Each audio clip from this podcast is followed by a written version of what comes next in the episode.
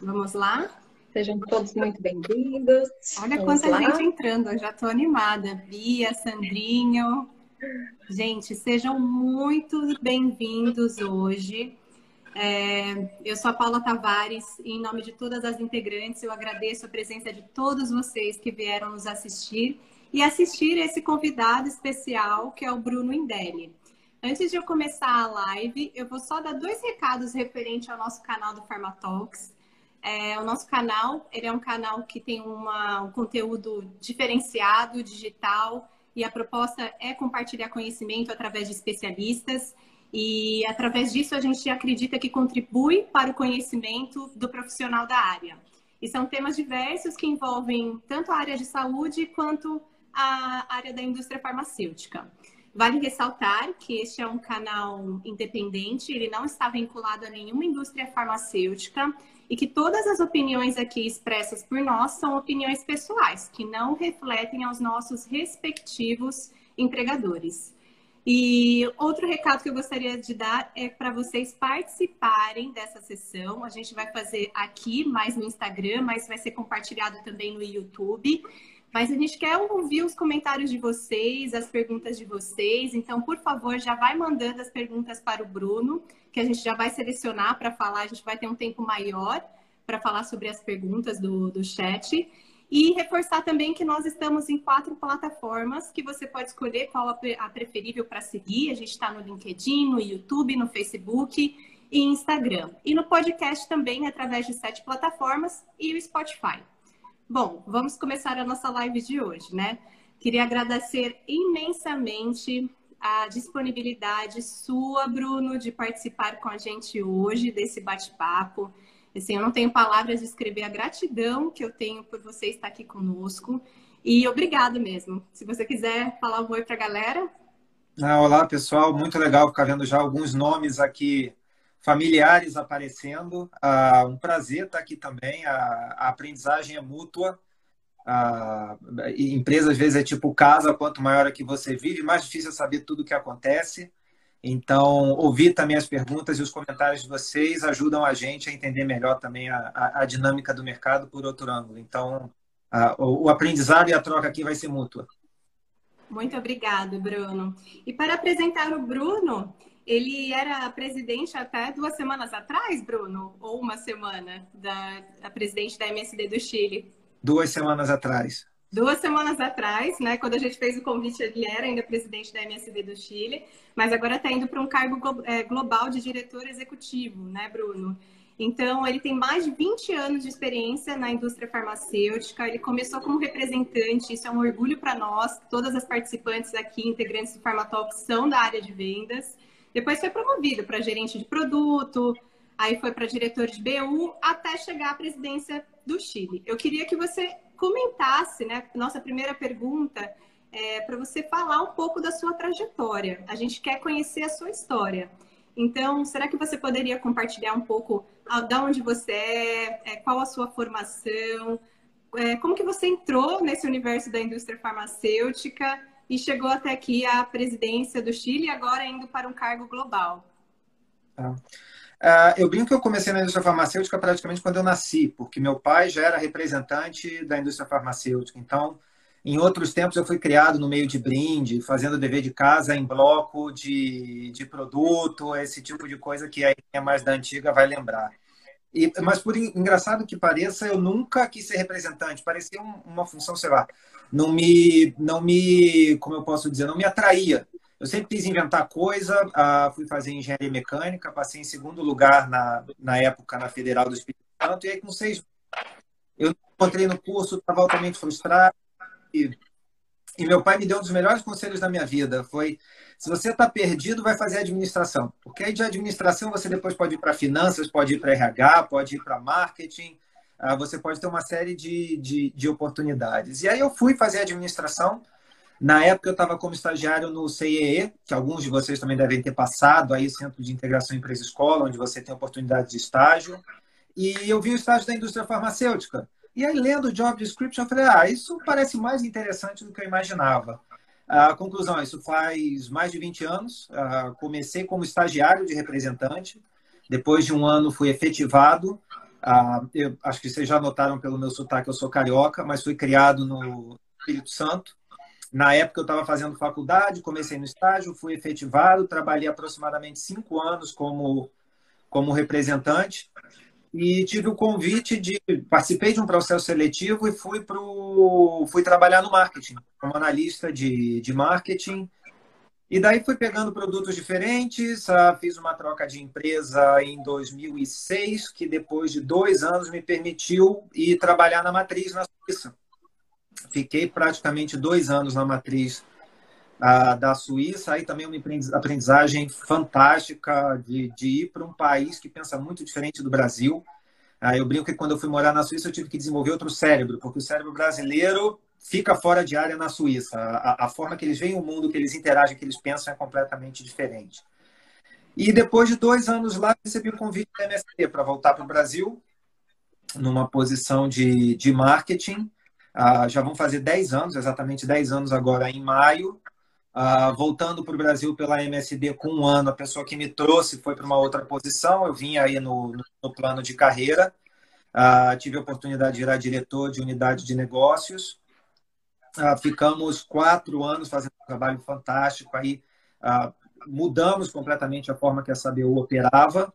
E, e, nesse momento, essa BO foi quebrada em duas unidades de negócio. Eu tive um dos meus maiores orgulhos profissionais, que é ter um grupo que é quebrado em dois e dois membros do meu grupo assumirem esses dois grupos. E o, e o que é mais legal é que eram duas pessoas completamente diferentes. Então, um, um bom sinal de, de desenvolvimento de talento, apesar da diversidade e de dar oportunidade para as pessoas. Mas nesse momento, eu fui trabalhar na matriz nos Estados Unidos pra, trabalhando para toda a América Latina, que também foi uma experiência muito legal de você conhecer outros países, outros modelos de negócio, entender como funciona.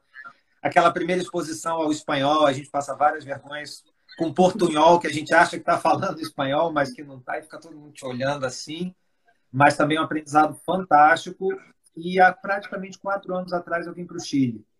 Ah, foi uma oportunidade muito bacana porque com a minha família a gente ficava pensando assim, a, a maior perspectiva desse desenvolvimento nos Estados Unidos era voltar para a América Latina numa posição de, de país. A gente ficava pensando assim, puta, se tivesse que vir um país, qual a gente gostaria que fosse? E a gente sempre falou Chile, e veio Chile, então quando pintou Chile, nós ficamos muito, muito felizes. E, e, e aí foi também outro aprendizado fantástico, uma cultura bem diferente da cultura brasileira.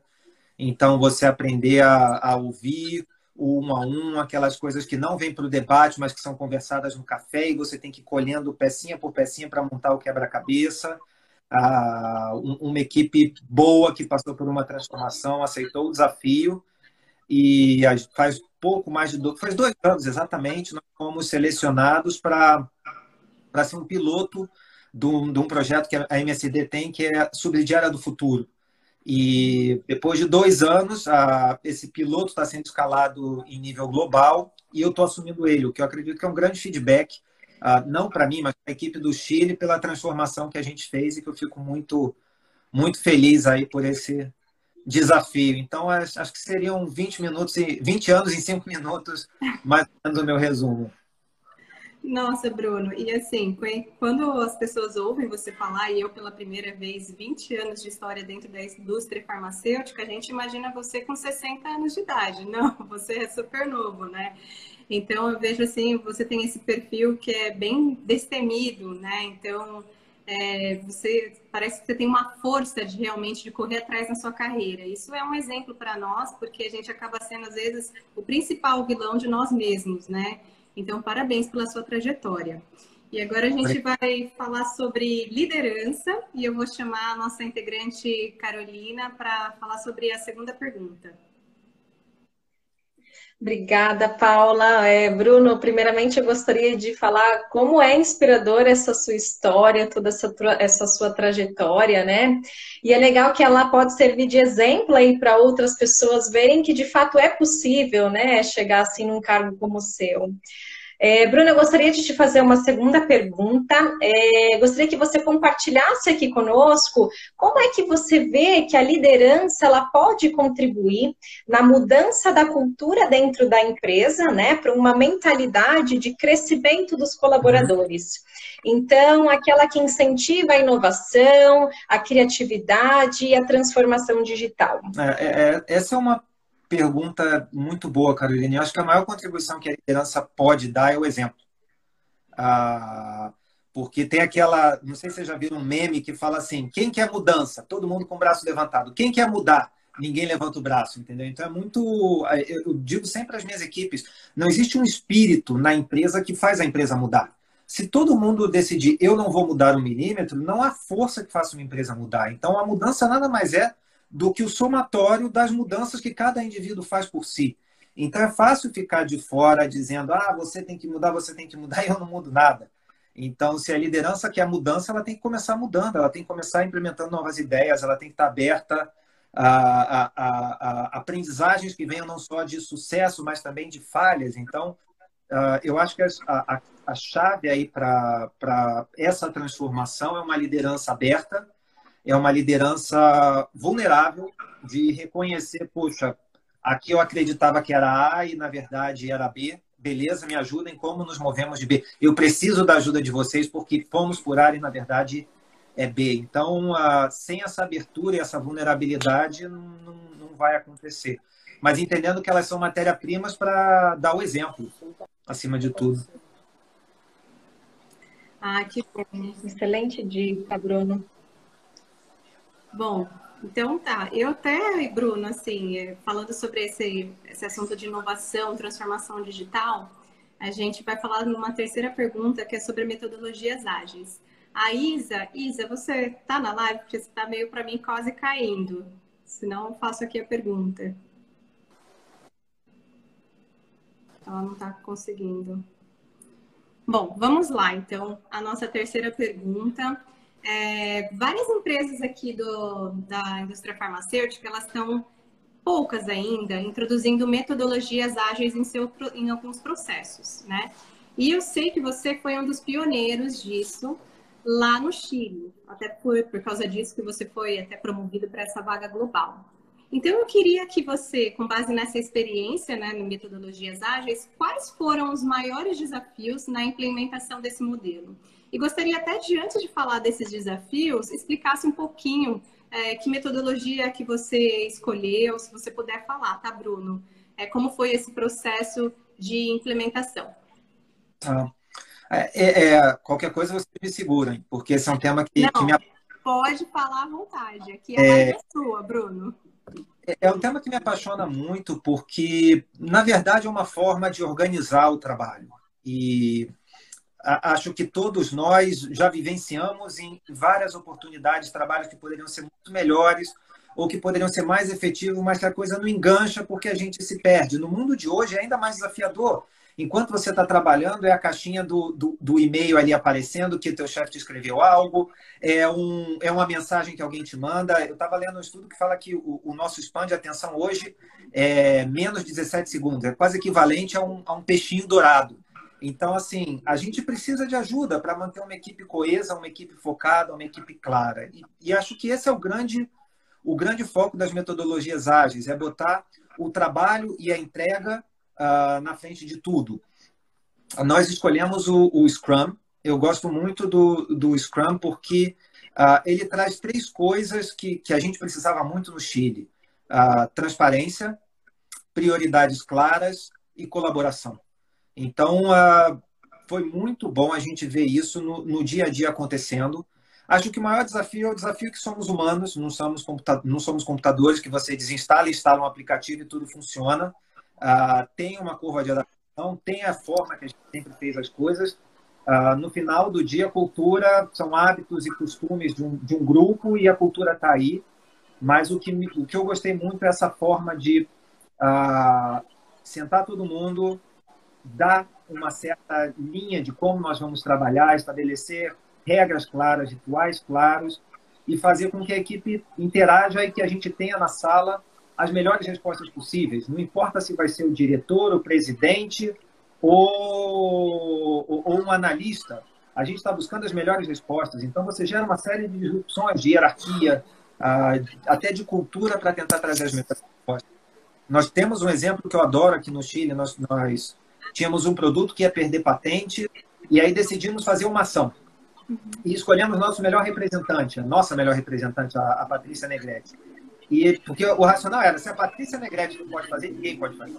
Então começamos com a Patrícia e na segunda-feira começou uma campanha, a Patrícia com material, e no fim do dia, como ela fazia parte do grupo, ela falou, gente, esse material não está funcionando, a mensagem aqui não está legal, o médico não está se identificando com isso. Isso era segunda-feira no fim do dia. Na quarta-feira, a Patrícia Negrete estava com material diferente. Uh, o piloto teve suas aprendizagens, não é aí que eu vou focar, mas na minha vida de representante, imaginar que a gente começa com material segunda-feira e que na quarta-feira a gente está trabalhando um material diferente, cara, isso é, isso é impensado. Dois dias é o tempo que leva só para botar a etiqueta com o nome dos representantes uh, no escritório. Então, quer dizer, nos meus tempos, hoje pelo menos é tudo digital. Mas é o analista de marketing é etiqueta para a gente no Brasil inteiro. Então, é, é muito legal você pensar não só que o representante está tendo voz, mas que ele está recebendo um produto melhor em questão de dias, e, e isso é muito entusiasmante. É um pouco difícil no começo navegar dentro das incertezas, porque é um modelo aberto que você vai calibrando à medida que você vai executando. Então, você precisa de um tempo até que a equipe opere, que a equipe veja como funciona e que as coisas vão funcionando. Não é fácil uh, todo mundo se adaptar. A literatura diz que mais ou menos de 20% a 30% das pessoas não se adaptam. Nossa experiência teve mais ou menos aí. Agora, o que eu gosto muito é que você descobre tudo rápido o bom fica claro muito rápido, o, o, ruim fica claro muito rápido, o feio fica claro muito rápido. Nós tivemos caso de uma pessoa que sempre teve uh, histórico de alta performance, que com duas semanas ela falou, olha, desculpa, eu não quero trabalhar assim. Eu não quero todo dia estar tá falando o que eu vou fazer, estar tá escutando o que, que os outros vão estar tá fazendo. Me deixa no meu lugar fazendo meu negócio, eu estou feliz. Nós tivemos outro caso que a equipe falou, ó, aqui não tem mais meta individual. As metas são coletivas, mas com essa pessoa a gente não consegue chegar. Então, ou você resolve o problema da pessoa, ou a equipe vai ser um problema para você. E isso no espaço de quatro semanas. Então, a gente para para refletir. Às vezes, o tempo que nós levamos só para implementar algo e para começar a tentar identificar se está funcionando ou não. Você mudar isso de meses para duas semanas é algo, é algo fantástico. E nesse nível de transparência. Ah, dentro da sala, não tem hierarquia. Dentro da sala, a gente não julga cargo, a gente não julga ninguém, a gente julga ideias essa ideia é boa ou não. Se essa ideia é boa, ela segue. Se ela é ruim, ela fica. Agora, quem trouxe a ideia, isso é, isso é irrelevante.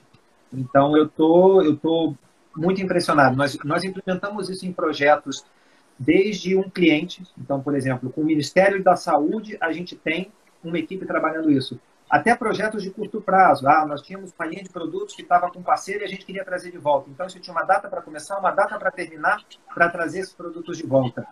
E, óbvio, com cores diferentes, a gente vê sucesso uh, nos dois exemplos, por mais que eles sejam completamente diferentes.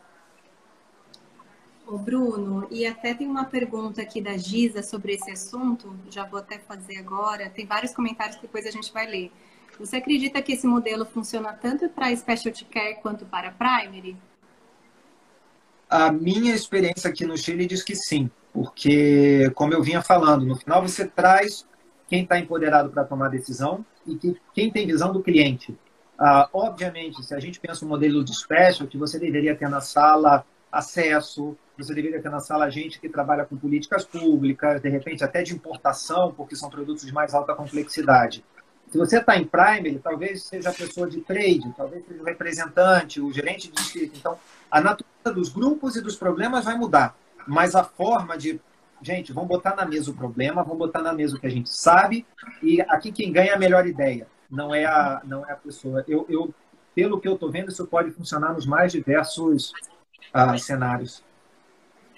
E agora uma pergunta que surgiu aqui também, uma dúvida. E por que, que será que a indústria farmacêutica está demorando para implementar? Assim, a gente vê poucas implementando.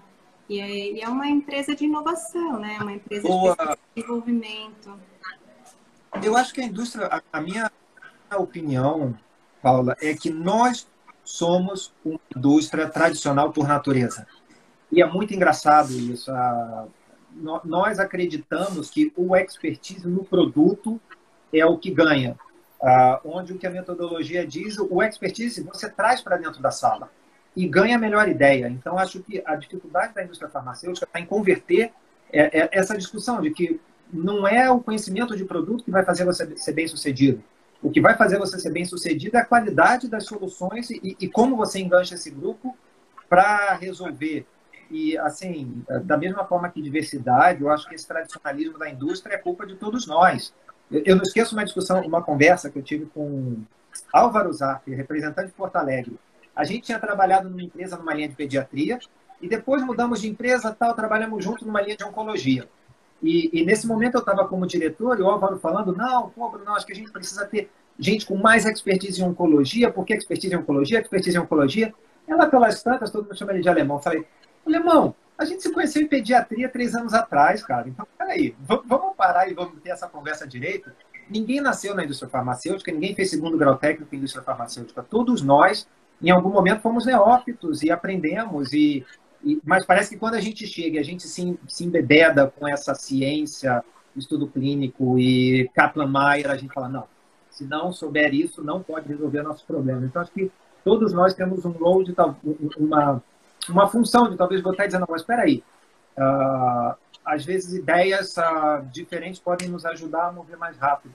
Então, acho que a, a dificuldade em adotar Agile na indústria farmacêutica está muito ligada a essa coisa que nós temos de que não, você precisa entender o produto e a ciência por trás do produto, produto para poder resolver os problemas, onde a, a, metodologia mostra que ela pode flutuar de banco para tecnologia, para saúde e saúde, uh, tanto nas seguradoras, quanto nos hospitais, quanto nas empresas farmacêuticas. Acho que vale a tentativa. Eu acho que até a competitividade entre as empresas faz com que corra atrás desses tipos de, tipo de alternativa de, nos processos para serem mais ágeis, né? Então, é legal. Isa, você chegou, seja bem-vinda novamente. Tem mais alguma pergunta no chat sobre esse tema?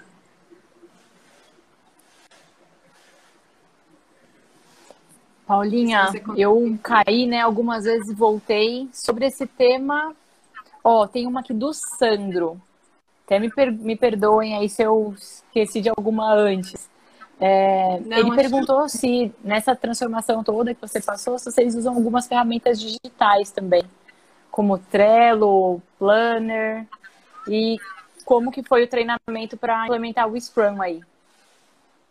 Ah, a gente começou com um coach ajudando na, na implementação. O que eu vejo que deu grande velocidade para a gente foi trazer pessoas de fora da indústria farmacêutica. E aí um, uma aprendizagem foi no começo nós trouxemos pessoas no nível, ah, chamemos assim, mais operacional. E isso teve uma velocidade, mas a gente ganhou a mesma velocidade tendo pessoas no nível de liderança e no nível ah, operacional com essa abertura de mindset. A gente usa Gira, que é uma ferramenta bem, bem conhecida, e, mais uma vez, o grande valor que a gente teve foi justamente de ter um heavy user aí que nos ajudava. Mas eu acho que no final do dia, o que o... tem dois elementos. A, a metodologia passa por uma mudança de mindset e você pode usar ferramentas que facilitem o trânsito de informação. Mas se o mindset não tiver resolvido, o trânsito de informação não funciona. É, eu brinco sempre, eu, eu, gosto muito de andar de bicicleta. Uh, não é me dando a bicicleta do ganhador do, da última volta da França que eu vou ser competitivo na volta da França. Então, a bicicleta é a ferramenta, o giro é a ferramenta, os softwares são ferramentas. Tem que ter um aparato, uma capacidade física e mental para mover para você ser competitivo. Esse é o maior desafio. Ah, se você não tiver nenhum sistema, mas as pessoas comprarem a ideia, estiverem envolvidas, isso vai funcionar muito melhor do que outra empresa par, que a ferramenta está lá, mas a cabeça não está. Uh, mais uma vez, se, se, a gente reflete na indústria farmacêutica, acho que todos nós temos exemplos, às vezes, de situações e empresas que têm condições muito boas, mas se o profissional não está a fim de fazer acontecer, não vai rolar. É melhor você dar na mão de um cara que está, como a gente diz no, no, Brasil, com sangue nos olhos, com ferramentas não tão boas e o resultado vai arrebentar. Então, acho que é mesmo um conceito universal uh, que eu tenho visto acontecer em Agile também. Por isso que a liderança é tão importante, né? Para ajudar na cultura, principalmente na mudança do mindset. Tá, tem alguma outra pergunta referente ao tema aí também? Temos sim, temos mais, temos mais uma pergunta, vários comentários. Eu queria primeiramente ler os comentários aqui do pessoal. É, o, Adre, o, Alexandre Dlint, ele fala: Bruno é um grande exemplo de liderança e crescimento através do conhecimento e, a, e aprendizado, desde o banco da faculdade. Nossa. É, o Alexandre tem... foi meu professor na faculdade, puxou pai, meu pai trabalhando junto na mesma empresa. O Alexandre oh, é para era farmacêutico. Abração, Alexandre. Que legal. É, a gente tem o Bacarium Paulo. É, o Bruno sempre foi à frente do seu tempo. Líder intuitivo, consegue influenciar de maneira natural. Então, esses são os comentários. E... Então, ótimo. E aqui a gente também tem a gente também tem a pergunta de mais uma pessoa. Deixa eu ver aqui. Uh, como vocês lidam com os erros no, no Chile? Acredito que na metodologia ágil, aprender com o erro será uma constante. Teria algum exemplo? Sim. Uh, a gente lida com o erro como parte do processo, porque o, o, o ponto é para você fazer algo livre de erro, você leva tanto tempo que o mercado já mudou. Então, uh, isso ficou muito evidente quando a gente fez uma você, quando a gente fez uma análise, quando a gente começou essa transformação digital, a gente foi lá quem são os grandes campeões do mercado digital. E aí vem os suspeitos óbvios, a Amazon, YouTube, Spotify. Quando você olha o que as empresas oferecem, um uh, absurdo de, o que quer que elas ofereçam. E elas não julgam qualidade. Então, por exemplo, o Spotify não diz, ah, sua música não é boa para entrar na nossa rede. A música está lá e deixa que as pessoas julguem qualidade.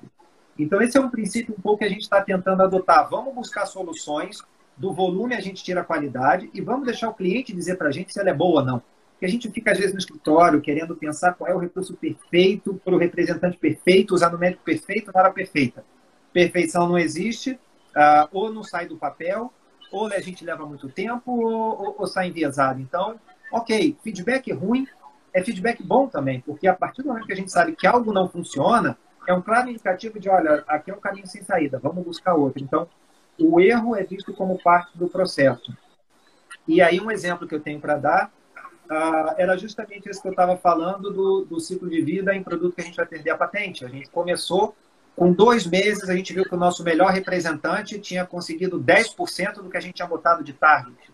Então, foi um claro indicativo para falar: legal, aqui é um caminho sem saída. Se a nossa melhor representante não conseguiu fazer, ninguém vai mais conseguir, vamos começar a explorar outras oportunidades. Mas excluiu isso em dois meses.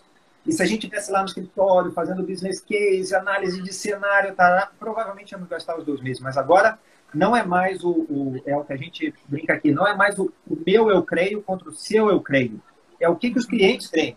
E, e, eu tive um grande mentor de marketing que dizia: eu não ligo para o que eu penso, eu quero saber o que meus clientes pensam. Então a, a falha faz parte disso. Saber que algo não funciona é saber o que seus clientes pensam e parte do processo. Legal, né? A gente tem que que ótimo, né, Bruna? É bom, assim, realmente tomar decisões rápidas, ágeis, para justamente não perder esse time, né? Paula, te cortei. Não, pode, mas é pode que a gente tem que aprender a errar, a gente tem que aceitar mais o erro. Até nós, profissionais da indústria farmacêutica, a gente também tem que aprender que errar faz parte do processo. Tudo bem, né? A gente não tem que ser penalizado. A gente só, só que a gente tem que errar menos e tem que errar rápido também para a gente já poder trocar para outra possibilidade. Tinha um comentário. Oi. Outro ponto aí, Paulo, que eu acho importante destacar. A pergunta mais, a pergunta aqui entre a gente não é mais eu creio versus você crê a pergunta é como é que a gente pode tentar o que você crê e o que eu creio num ambiente rápido e pequeno, onde se nós dois estivermos errados, o dano é manejado. Então a pergunta não é mais quem está certo, a pergunta é como a gente pode descobrir quem está certo de uma maneira que o dano seja manejado. E aí isso muda completamente a discussão. E aí fazer pilotos ao mesmo tempo em cinco lugares diferentes. E, e daí a gente faz um segundo round para dizer, ah, esses dois a gente ainda não sabe se funciona mas esses três a gente sabe que não funcionam. Então isso ajuda bastante a você ir, ir até descobrir o que realmente funciona. E até a diversidade das equipes também, né? Trazer pessoas de outros lugares, né? Para a gente tentar, porque às vezes a gente se encaixa num padrão que todo mundo pensa igual. E aí não tem um pessoal heterogêneo dentro da equipe. Então a gente precisa também de equipes diversas e de pessoas que pensam diferente também para ver nossas possibilidades, né, dentro da inovação. E é importantíssimo fazer isso, né, com as equipes, tornar uma equipe hétera. Bruno, uhum. ó, eu queria só falar alguns comentários que ficaram. Ó, o Léo, o Léo Ferro, é isso?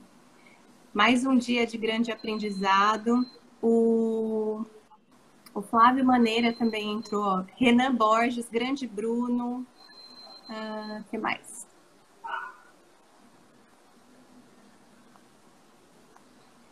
Vamos lá. Tem bastante gente aqui. Bruno, a Carla Moraes. Bruno, que motivador, tão jovem com essa trajetória linda. Obrigado, Carla. Flávio Maneira, grande profissional, bom te ver, bela profissional. Aline Camp...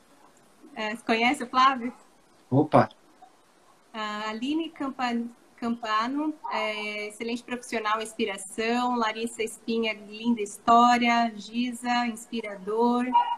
Sandro Santana, Brunão, é fora da curva, inteligente, competente, acima de tudo, humilde, um cara do bem, grande líder. Acho que esses ficaram um pouquinho para trás. Bom, agora a gente, vai, a gente vai mudar o tema e vai falar sobre carreira internacional. Uh, Isa, você quer falar a próxima pergunta? Tá tudo bem? Você tá aí? Vocês... Oi. Mas posso falar Vocês estão também. me ouvindo? Sim, Estamos. Então, então sim. Legal. A gente vamos, vamos seguir com a do chat ou vamos para a próxima? Vamos falar de carreira. Vamos para a próxima. Ah, sobre o processo de mudança dele para o Chile, carreira internacional. A quarta. Sim, verdade. Então vamos mudando um pouquinho o tema aí do, do Agile para carreira, né?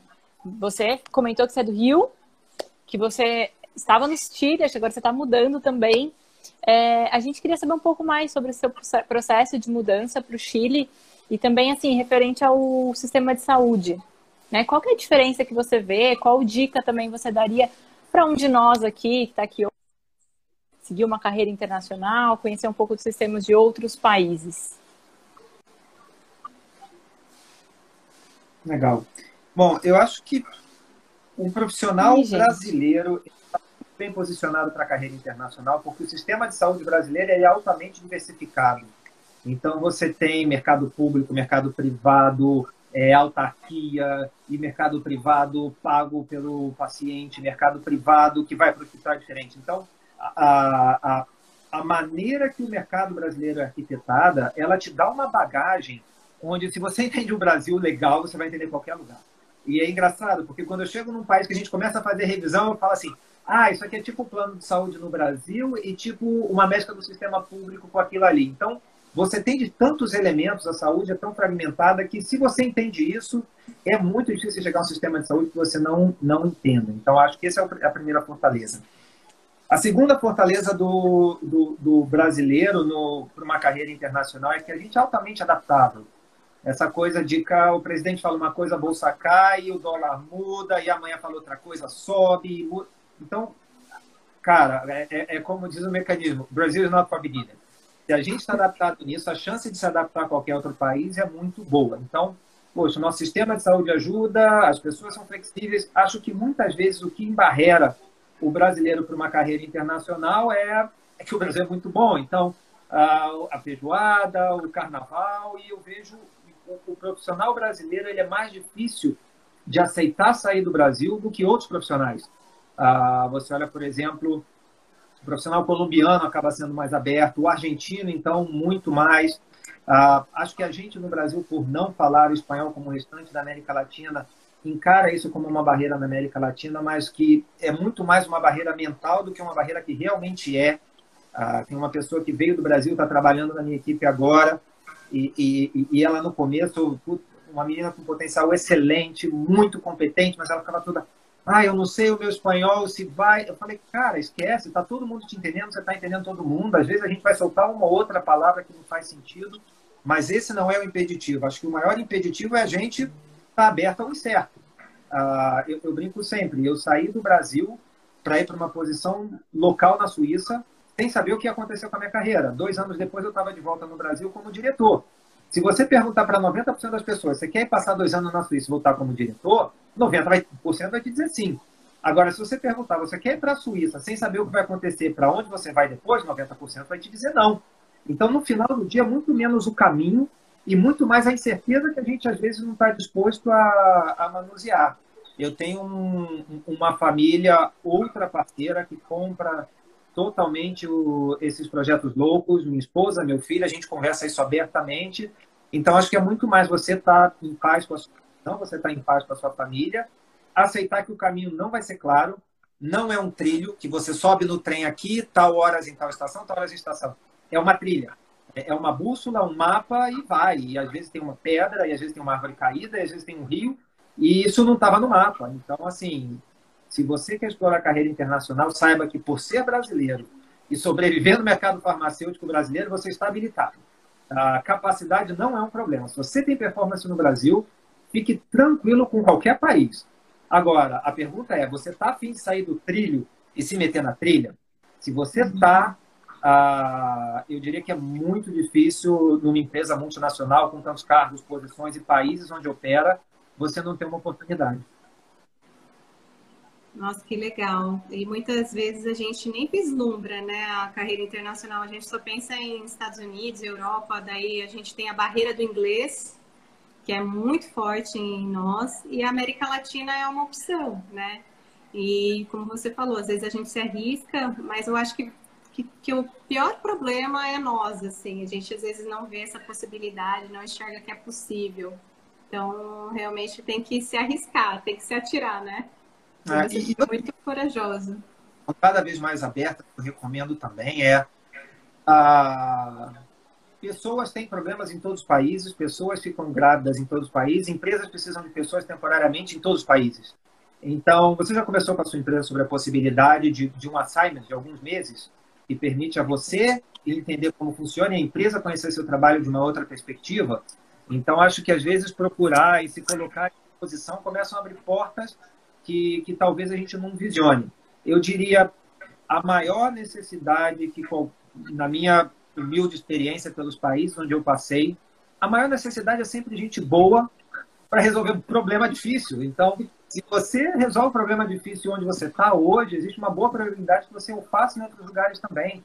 E, e as pessoas vão estar tá ávidas por isso. Então, a, boas pessoas resolvendo problemas difíceis vão ser sempre bem-vindas levanta a mão e provavelmente alguém. Se, se, você tem, se você tem comprovadamente um bom histórico de resolver problemas difíceis e é uma boa pessoa, muito provavelmente alguém vai te puxar pela mão se você levantar. Que legal, Bruno. E você posicionou que você queria a carreira internacional? Ou você viu uma vaga e decidiu, não, quero ir assim? Só para uma curiosidade minha até. Foi bem interessante isso, porque eu não tinha posicionado ativamente, eu sempre coloquei que eu. E isso é muito interessante. Eu aprendi com um gerente de estilo que eu tinha, o Garabed, grande figura. Ele falava assim: Bruno, você é um cara que tem potencial, você vai crescer. A maior armadilha que eu vejo para gente como você é você estar tá tão preocupado com o seu próximo passo que você acha que você pode crescer que você não faz direito o passo onde você está hoje. Então, foca no que você faz hoje, e as pessoas vão vir atrás de você para um próximo passo. E eu segui o que o que o Garabed me falou, deve ter mais de 15 anos, e a, a, a, evolução da minha carreira veio muito nisso. Eu nunca falei, ah, eu quero essa posição como a próxima posição. Acho que o fato de estar focado e tentar fazer o melhor, onde eu sempre posso, e estar aberto é, para outras, foi o que alavancou isso. A maneira que eu olho é sempre aonde eu posso aumentar minha caixa de ferramentas aonde eu posso exercitar coisas que eu não sei e que podem me fazer melhor. Então, esse primeiro passo internacional veio daí. Eu estava lançando um produto no Brasil e tinha muito contato com o time global, tinha acabado de lançar, o produto foi um sucesso absoluto, a gente conseguiu o maior market share no mundo, e no momento o time global estava precisando de alguém e eles queriam trazer alguém de um país que tivesse lançamento. Então, aí o meu nome surgiu. Mais uma vez, o que esse gerente me disse, faz o melhor que você pode, onde você está, e as pessoas vão te puxar, vão vir atrás de você. Então, daí, a, a pessoa veio atrás de mim e falou: Poxa, a gente tem uma oportunidade aqui no global, você está fazendo um baita trabalho no Brasil, a gente acha que pode ajudar outros países. Quer vir? Então, eu falei: Caramba, não tem experiência internacional, não tem experiência em global marketing, acho que posso aprender bastante. Aí, mais uma vez, o fato de ter uma outra louca comigo em casa fez a gente. Fez a gente não, isso é uma história, isso dá outra live, porque em 15 anos 14 endereços diferentes. Nossa! É, já o problema das relações é a rotina. Quando a gente começa a ter rotina, a gente fala, não, vamos mudar. Então, então funcionou bacana aí no sentido de aproveitar essa, essa oportunidade. Ah, que bom. Nossa, que relato, viu? Inspirador. Até para a gente se mexer um pouquinho, para quem quer né, carreira internacional. Aí eu vou falar com as meninas. Meninas, tem mais perguntas do chat? Isa? Ah, Temos pode falar, sim. Carol. Temos sim. É... A Jana Grisotes manda, mandou uma pergunta assim. Bruno, gostaria que você comentasse sobre como você enxerga o futuro do representante. Excelente pergunta, cara. Eu, eu, eu a gente está fazendo um experimento muito interessante no Chile, onde é quase um estudo clínico. Nós dividimos o país em dois, duas metades equivalentes. Em uma metade a gente tem representantes com ferramentas digitais. Na outra metade a gente tem só ferramentas digitais. Então, eu não posso entrar em detalhes do projeto, mas ele me leva a concluir que, assim, a gente sempre vai precisar de representante. Eu estou bem convencido de que o representante vai ter sempre uma função. Eu acho que as quantidades e os escopos vão ser diferentes. Uh, e, e, isso vai ser um reflexo da nossa sociedade. Se você olhar a maneira que você que a gente usa banco mudou completamente nos últimos 5, 10 anos. A maneira que a gente interage com nossos amigos mudou completamente nos últimos 5, 10 anos. Então, acreditar que a maneira que os nossos representantes interagem com os nossos clientes, seja eles, não digo nem representantes, os nossos profissionais, porque pode ser tanto representante, pode ser a pessoa de acesso, pode ser a pessoa de trade. Se a gente acreditar que a maneira que eles interagem com os nossos clientes vai ser a mesma nos próximos 10 anos, muito provavelmente a, a gente vai ter problema, porque nós estamos vivendo uma era de disrupção.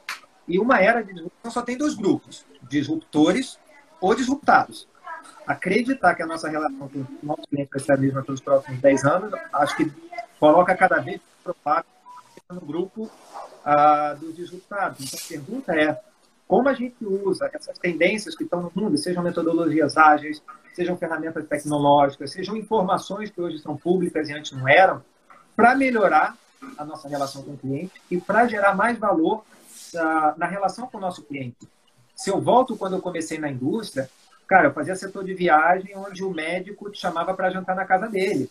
Onde se a gente não levasse o. Onde tudo que o médico via do New England Journal of Medicine eram os papers que a gente levava. Hoje em dia o estudo é publicado, o médico tem no computador dele na hora. Então o valor que um representante vai aportar nesse tempo no setor de viagem é completamente diferente do valor que ele pode aportar hoje, porque o médico já tem muito do que a gente agregava de valor na época. Então, se a gente não descobrir outras maneiras de agregar valor, Cara, não é mais o paper do New England que vai fazer a diferença. Não é mais isso que vai fazer olhar para você e falar, poxa, esse cara me aporta valor. Então a gente tem que, tem que redescobrir esse caminho e tem aí um monte de tecnologia, dados e possibilidades para gente, a gente explorar. Acho que o futuro do, do representante está ah, em não só esperar que as empresas tragam para a gente essa resposta, mas a gente também se desafiar como eu posso agregar valor para o meu médico que já sabe o que eu estou trazendo para ele? É, é, é, uma pergunta interessante. A gente tem que se reinventar, né, Bruna? É justamente, é, eu acho que assim, o mundo mudou e as companhias elas vão precisar é, se adaptar a essas, novas, essas novas mudanças, né? E o representante ele vai precisar se reinventar aí para continuar sendo competitivo, né? Mas muito boa a sua explicação. Muito obrigada. Olha, e a gente aprendeu tanta coisa nova nessa pandemia que foi um verdadeiro exercício de inovação para os representantes. E tem sido, né?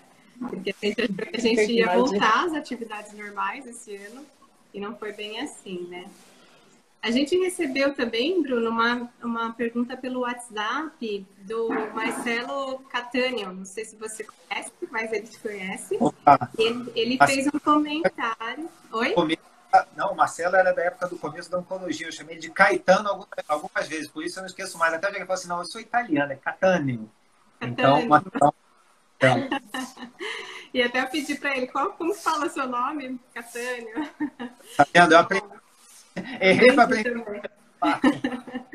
E ele fez um comentário. Ele falou: gostaria de registrar que o tempo que nós trabalhamos juntos tive uma muita admiração pela sua liderança e pela forma que conduziu a área que eu estava trabalhando. Chamou muita atenção uma pessoa que transmite é, serenidade no que fala, equilíbrio e tudo mais que a gente precisa nos dias de hoje. Fiquei muito feliz pela sua promoção e gostaria de encerrar minha carreira, quem sabe, trabalhando com você como presidente ou diretor executivo da MSD do Brasil. É, e ele fez uma pergunta. É, como, imagina. É, como é que você está vendo o posicionamento mundial da indústria farmacêutica deste, dentro deste cenário de pandemia? Eu acho que a gente está aproveitando uma oportunidade muito grande de explicar para o mundo o que é inovação farmacêutica. Ah, as pessoas sempre falam, ah, mas por que você cobra tanto e daqui a pouco vem um genérico e vai para tanto? Então, quando você olha e vê que nos últimos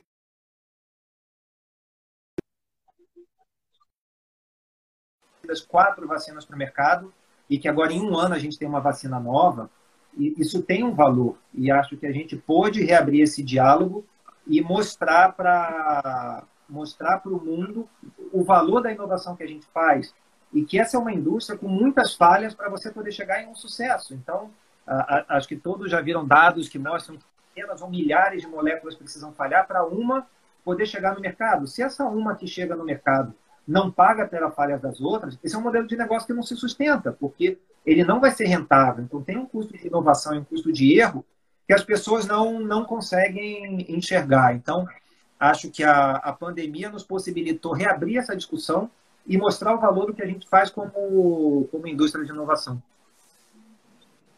Tá ótimo. Meninas, temos mais perguntas no chat? Paulinha, tem, tem bastante coisa aqui. Oi, estão me ouvindo? Sim. Sim. Sim. Ah, eu acho que eu devo estar com um delay aqui. Gente, minha internet hoje só por Deus, viu? Ó, o assunto de metodologias ágeis ainda tá aqui no chat rolando, viu, gente? Mandaram uma dica de livro. Ó, o TMW é, cadê? Ó, o livro, o Como Generalistas Vencem um Mundo de Especialistas, está aqui. Uma sugestão livre. Tem uma pergunta aqui também. Cadê? Aqui, do Marco Santana. Ó, você falou antes sobre ouvir o que os clientes precisam, né? E aí o que ele pergunta aqui, se o médico ele está buscando essa mudança do repertante e se ele está preparado para isso, né? Para ele ir lá é, e perguntar o que ele está precisando. Ah, é, é, é, se a gente conseguir responder essa pergunta, Marcos, vamos, vamos, vamos fazer offline e vamos ficar ricos. Porque é o dilema da indústria farmacêutica. Como nesse mundo que evolui, onde o médico tem informação, a gente consegue ah, entregar valor. Obviamente, se você sair perguntando para todos os médicos, se a gente sair perguntando para todos os médicos que a gente visita o que eles querem, ah, vai ser difícil conseguir ter uma leitura e a gente vai começar a ter respostas que acabam estando fora do, do nosso escopo. Porque se a gente vai para o outro lado da mesa também, o médico é um profissional que está nesse sanduíche. O paciente já chega dizendo tudo que ele tem, que ele precisa, porque ele leu no Google. Ah, muitas vezes as clínicas, os hospitais, os planos de saúde botam uma pressão por produtividade. Ele tem que atender o um número X de pacientes num tempo X, porque senão o hospital não dá, não dá giro. E, ao mesmo tempo, o paciente reclama que o médico não tem tempo para ele. Então, se dentro dessa receita você botar o representante, que ali ah, tem, interação com o médico para entender como ele aporta valor, fica difícil, é uma, é uma equação difícil de balancear. Ah, acho que a minha recomendação seria encontrar aí um, um, um, número que caiba na mão de clientes que você confie, que estejam disponíveis a dedicar um tempo uh, fora do espaço tradicional da propaganda, para você tentar entender essa, isso com maior profundidade. Uma coisa que eu, que eu li há pouco tempo, que me marcou bastante, é uh, se você me pergunta, por exemplo, o que, que eu quero, uh, eu vou te dizer que eu quero estar na praia às 10 da manhã, porque eu adoro praia, mas como meu fornecedor isso não é factível. Se você me pergunta que partes do meu trabalho ah, você pode me ajudar como meu fornecedor? Provavelmente eu vou te dar algumas respostas mais pragmáticas. Então, minha recomendação, Marcos, seria tentar por aí. Uh, que partes do trabalho do seu cliente você ou a sua empresa podem resolver para ele de uma maneira que seja um ganha-ganha. Então, acho que se a gente começar a achar essas respostas, vão ter, vão ter ganhos muito imediatos que talvez a gente, nem nós, nem eles, uh, conta de, de adicionar valor. Ótimo. Carol, temos mais perguntas aí no chat? Temos, temos sim. É, a Daisy uh, fala o seguinte: parabéns, Bruno. Conheci sua liderança com a gestão de contas na Specialty há sete anos no Brasil. O Chile se destacou com ações digitais. E para a gestão de contas estratégicas, você sugere algum caminho? Uh, eu acredito, Daisy. Antes de tudo, bom ouvir de você, Daisy. Espero que esteja tudo bem. Uh, eu acredito que passa também pelo digital o que as nossas contas elas estão cada vez mais digitalizadas. Se você pega o trabalho de um comprador 10 anos atrás e o trabalho de um comprador hoje, você tem sistemas que basicamente dizem para o comprador o que ele tem que fazer. Ele tem muito pouca gestão. Aquela influência que a gente tinha lá, passar todo dia na salinha, saber como está, se está precisando de alguma coisa, se tem pedido. Esse nível de influência ah, diminuiu, porque eles, ah, os clientes também estão automatizados. Então, eu, eu acredito desde que a resposta esteja em como é que a gente conecta as duas pontas do digital para tentar. Acho que dentro do mesmo racional que eu estava passando para a pergunta do Marcos, para pegar que alguns elementos do trabalho desse cara sejam facilitados uh, pelo que a gente pode aportar.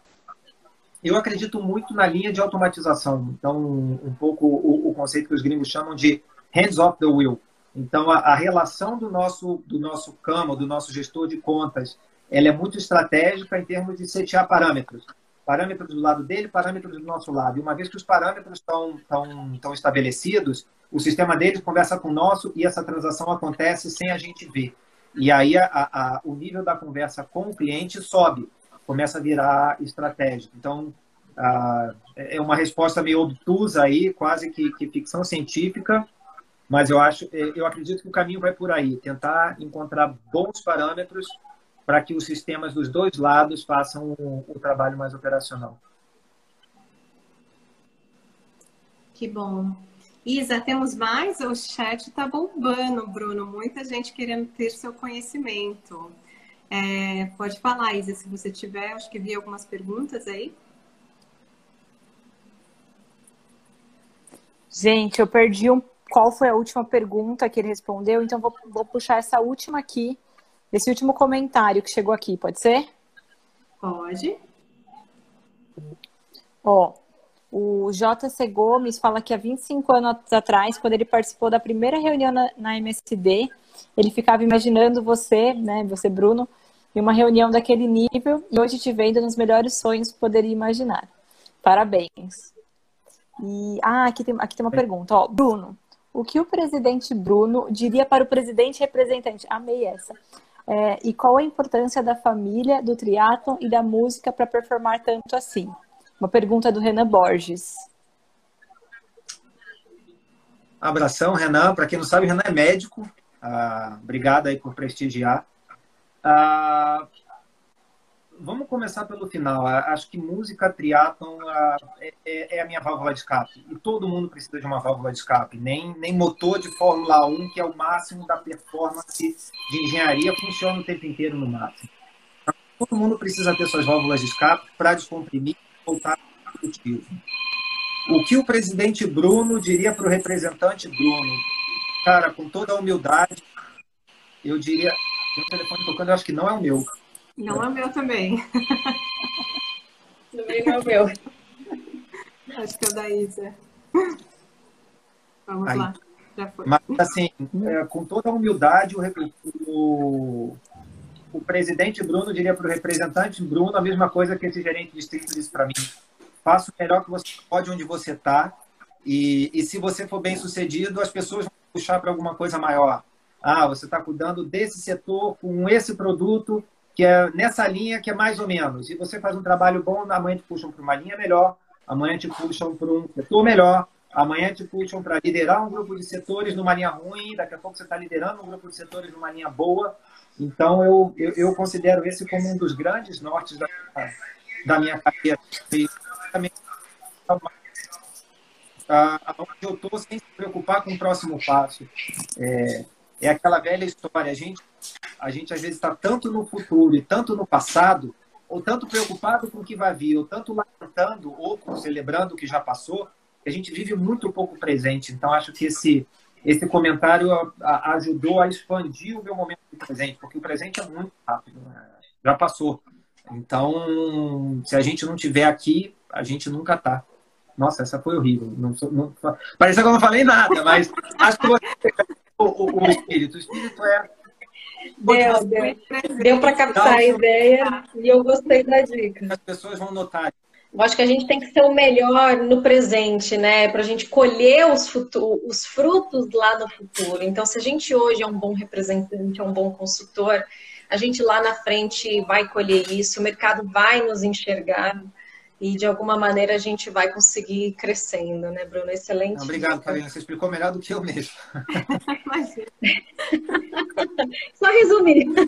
Gente, a ah, isso foi ótimo. vai cair, mas a gente vai voltar para responder mais algumas perguntas, tá? O Bruno autorizou a gente.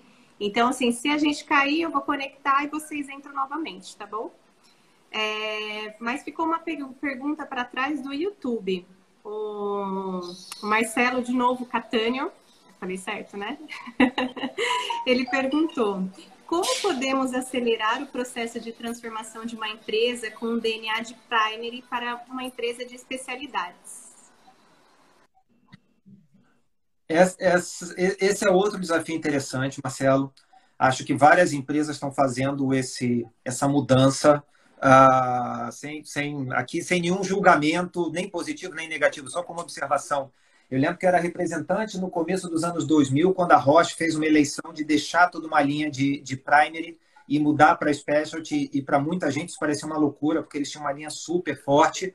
E, e, acho que hoje quem, quem competiu ou compete no negócio de oncologia sabe uh, do peso que, que eles têm. Então, acho que esse é um exemplo de que não é uma decisão difícil, Uh, quanto antes tomada, antes você começa a colher. Um, o que fazer?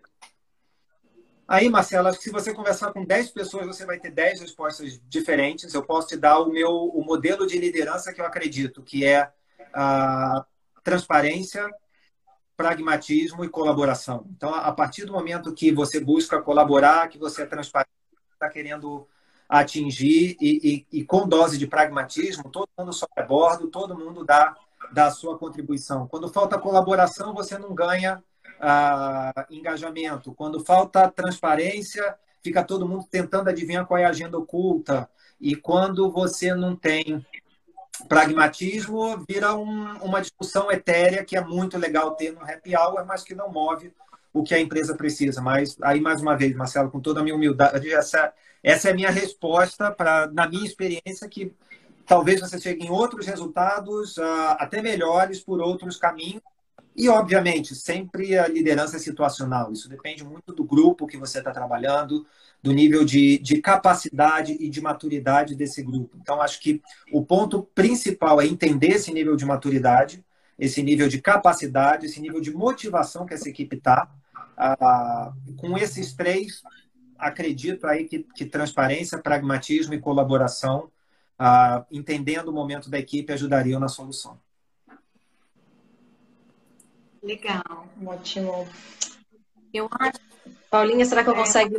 será que eu consigo fazer mais uma pergunta? Não, acho que não, porque vai cair. Então vamos fazer assim. Eu vou cair e já cair, né? Tudo bem?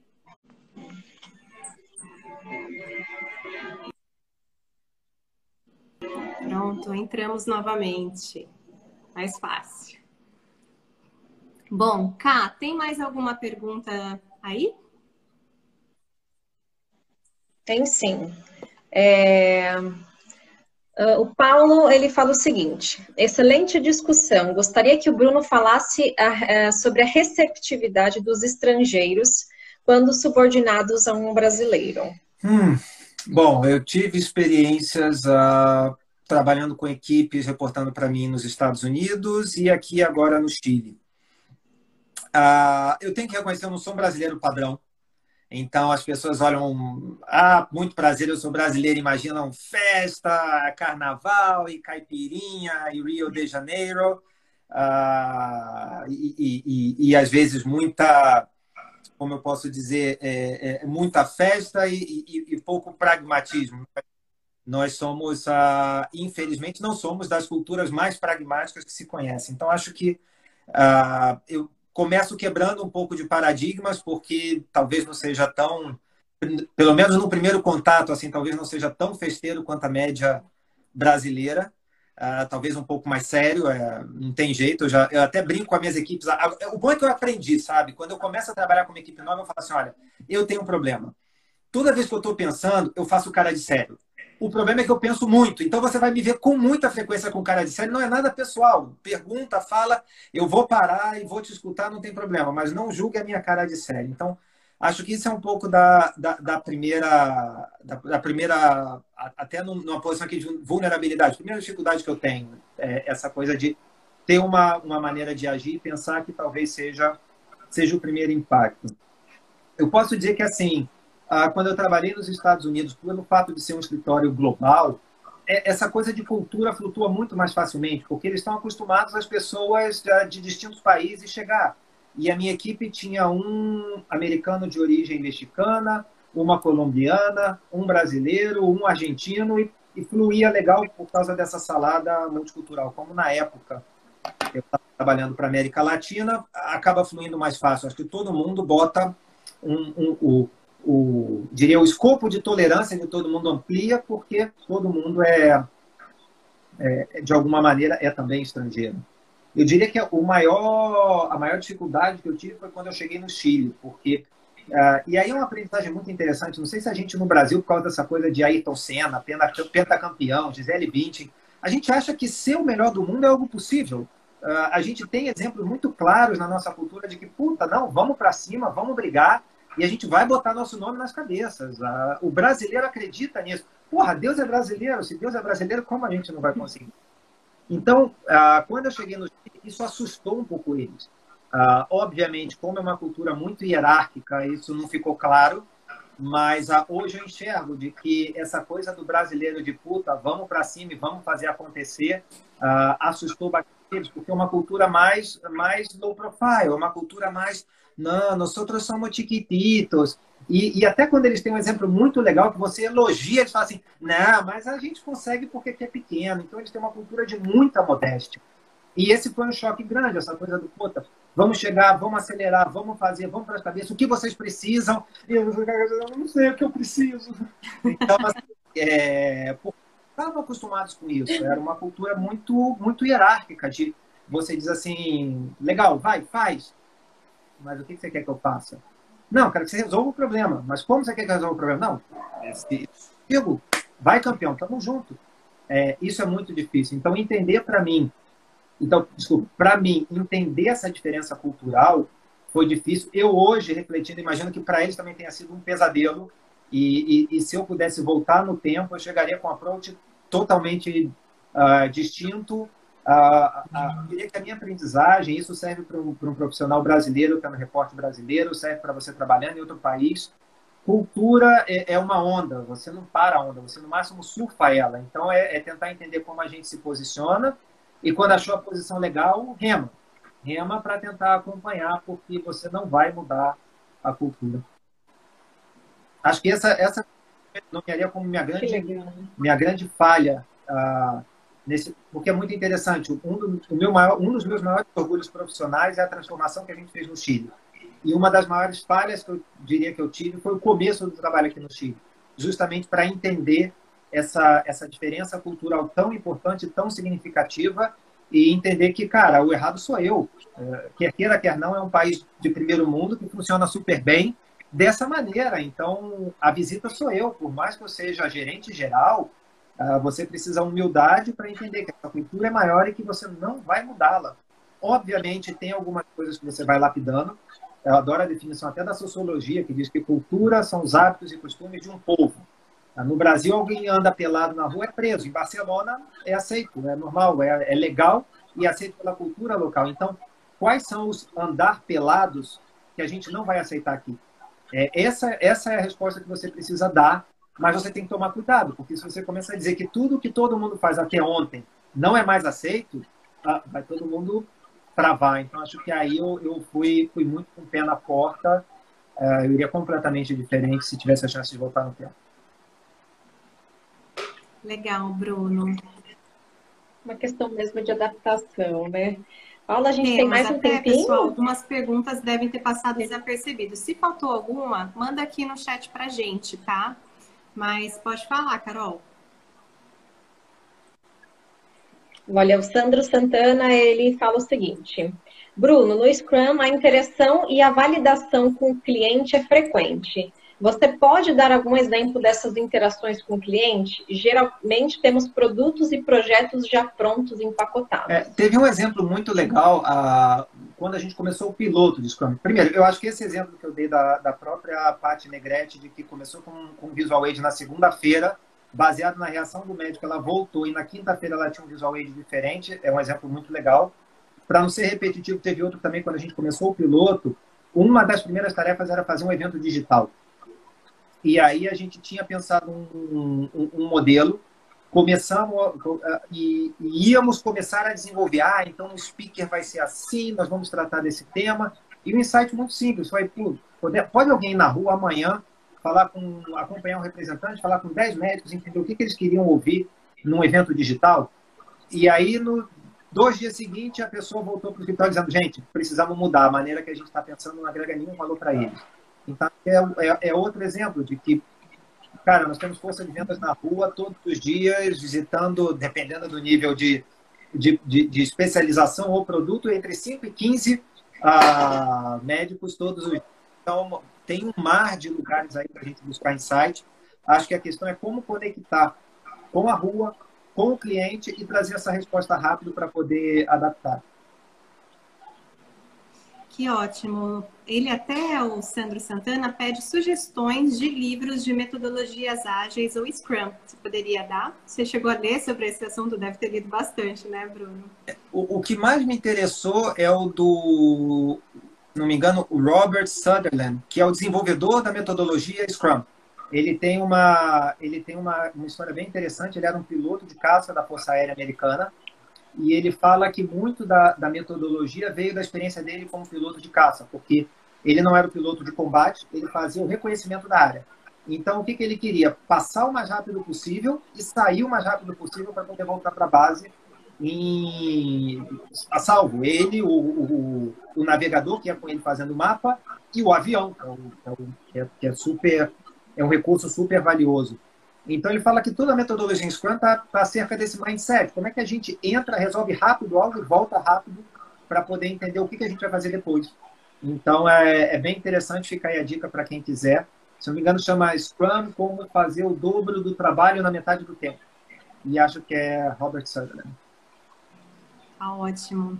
Meninas, nós temos mais perguntas, Isa? Tem, tem sim. Uma, uma pergunta bem interessante aqui. A gente falou bastante sobre até carreira internacional, indústrias multinacionais, né? E a pergunta é sobre essa questão da inovação nas indústrias nacionais. Como que você vê essa questão? Bom, estou fora do mercado brasileiro, já vão fazer sete anos, então eu estou bem desatualizado em relação a esse ponto. Ah, onde eu vejo a indústria nacional com bons espaços de, de, de alta performance é justamente tentar buscar onde as multinacionais não estão desenvolvendo produtos e trazer através de alianças para o Brasil. A indústria nacional sempre teve um modelo também muito efetivo de, de engajamento com os clientes. Então, a, a flexibilidade para operar, para entender e para se adaptar às necessidades dos clientes sempre foi algo que colocou a, a, as indústrias nacionais na frente. Então, acho que sempre teve essa inovação no sentido de engajar com os clientes. E os últimos exemplos que eu me recordo são justamente de trazer produtos que estavam fora do, do escopo das multinacionais e que, e que um espaço que sabe não tão grande, mas sozinho. Então, acho que aí eu vejo bons exemplos de, de inovação das, das nacionais, operar em espaços não tão grandes, mas com, com exclusividade, porque buscou algo que estava fora do radar das multinacionais. Obrigada, Bruno, pelas suas considerações. A gente está chegando ao final da nossa live. E por último, a gente tem uma dinâmica muito especial, que para quem já assistiu o Café com Líderes, a gente faz uma dinâmica estilo Marília Gabriela, bate-bola, jogo rápido. E eu posso começar? Opa, vamos lá. Então vamos lá. Bruno, um sonho. Envelhecer com saúde, ajudar quem tem vontade e poder compartilhar o que aprendi ajudando quem tem vontade de trabalhar. Uma realização. Ah, essa aí eu já dei spoiler. Acho que a transformação no Chile é uma realização que eu vou levar para o resto da minha vida. Hum.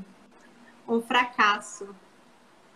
Essa aí também já teve spoiler. O começo da transformação no Chile, quando eu cheguei com, com pé na porta e, e todo mundo me olhava, meu Deus, quem é esse? Um modelo de liderança. Ah, o que eu acredito, Paula, é, mais uma vez, transparência, acima de tudo, transparência, ah, pragmatismo e colaboração. Uma pessoa.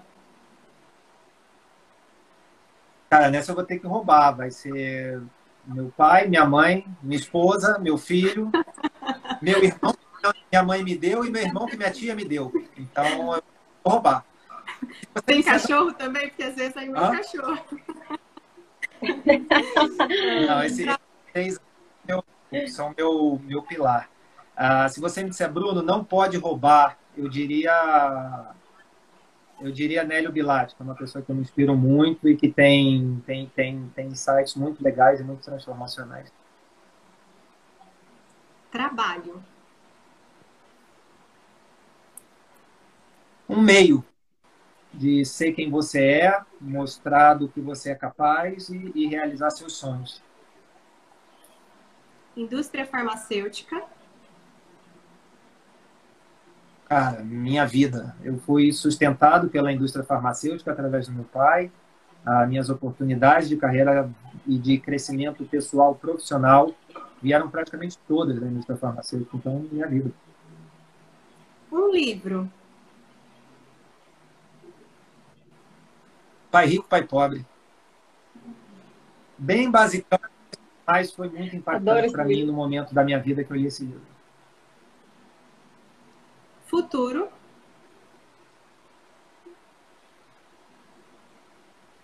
Como dizem os gregos, cara ou coroa. Né? Hoje em dia, futuro, ah, sei lá, se adaptando um dia de cada vez e celebrando qualquer pequena, qualquer pequena conquista. E no final, Bruno Indelli por Bruno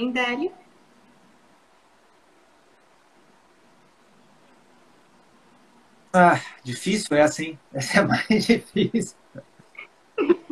Bruno Indelli por Bruno Indelli.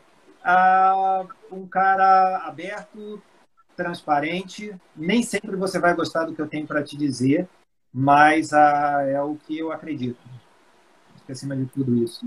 A, a, a integridade com, com os princípios, com as minhas crenças, está acima de tudo. Minha mãe dizia é, é, é, melhor magoar com a verdade do que enganar com a mentira. Isso, isso, acho que isso é Bruno Indelli por Bruno Indelli. A gente vai lapidando a forma de contar a verdade, né? Acho que esse é o grande aprendizado. A questão não é contar ou não a verdade, a questão é como contar, como e quando contar a verdade de uma forma produtiva.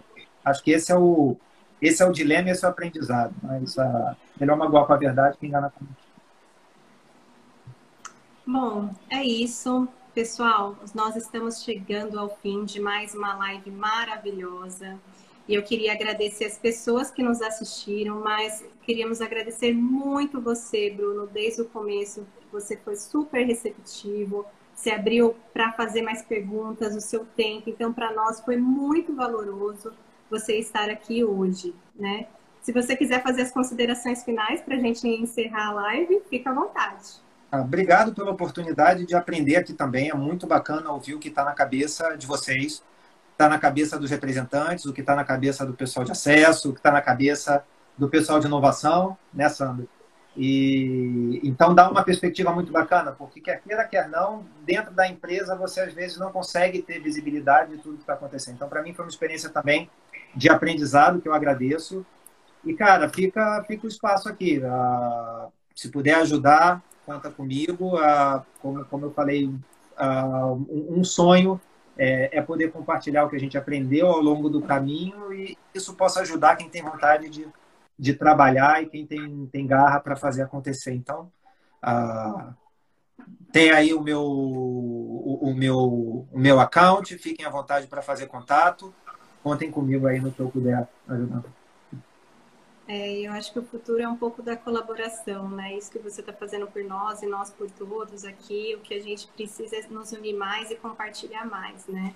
Esse é. também é um dos objetivos do Café com Líderes, para dar realmente visibilidade e voz para a liderança da indústria. A gente fala muito de empresa, a gente quer falar de pessoas, né? Sim, e, e parabéns a vocês pelo espaço, porque é a primeira vez que eu vi, nossa, gente de várias empresas fazendo isso, como é isso? Então, depois que eu entendi o conceito, fica aqui minha admiração por vocês, porque é, é, eu refletia nisso quando era representante. Às vezes você vê dois representantes se matando na rua, que só falta passar o carro em cima do outro, e o presidente das duas empresas vão tomar chopp depois da reunião na Interfarma.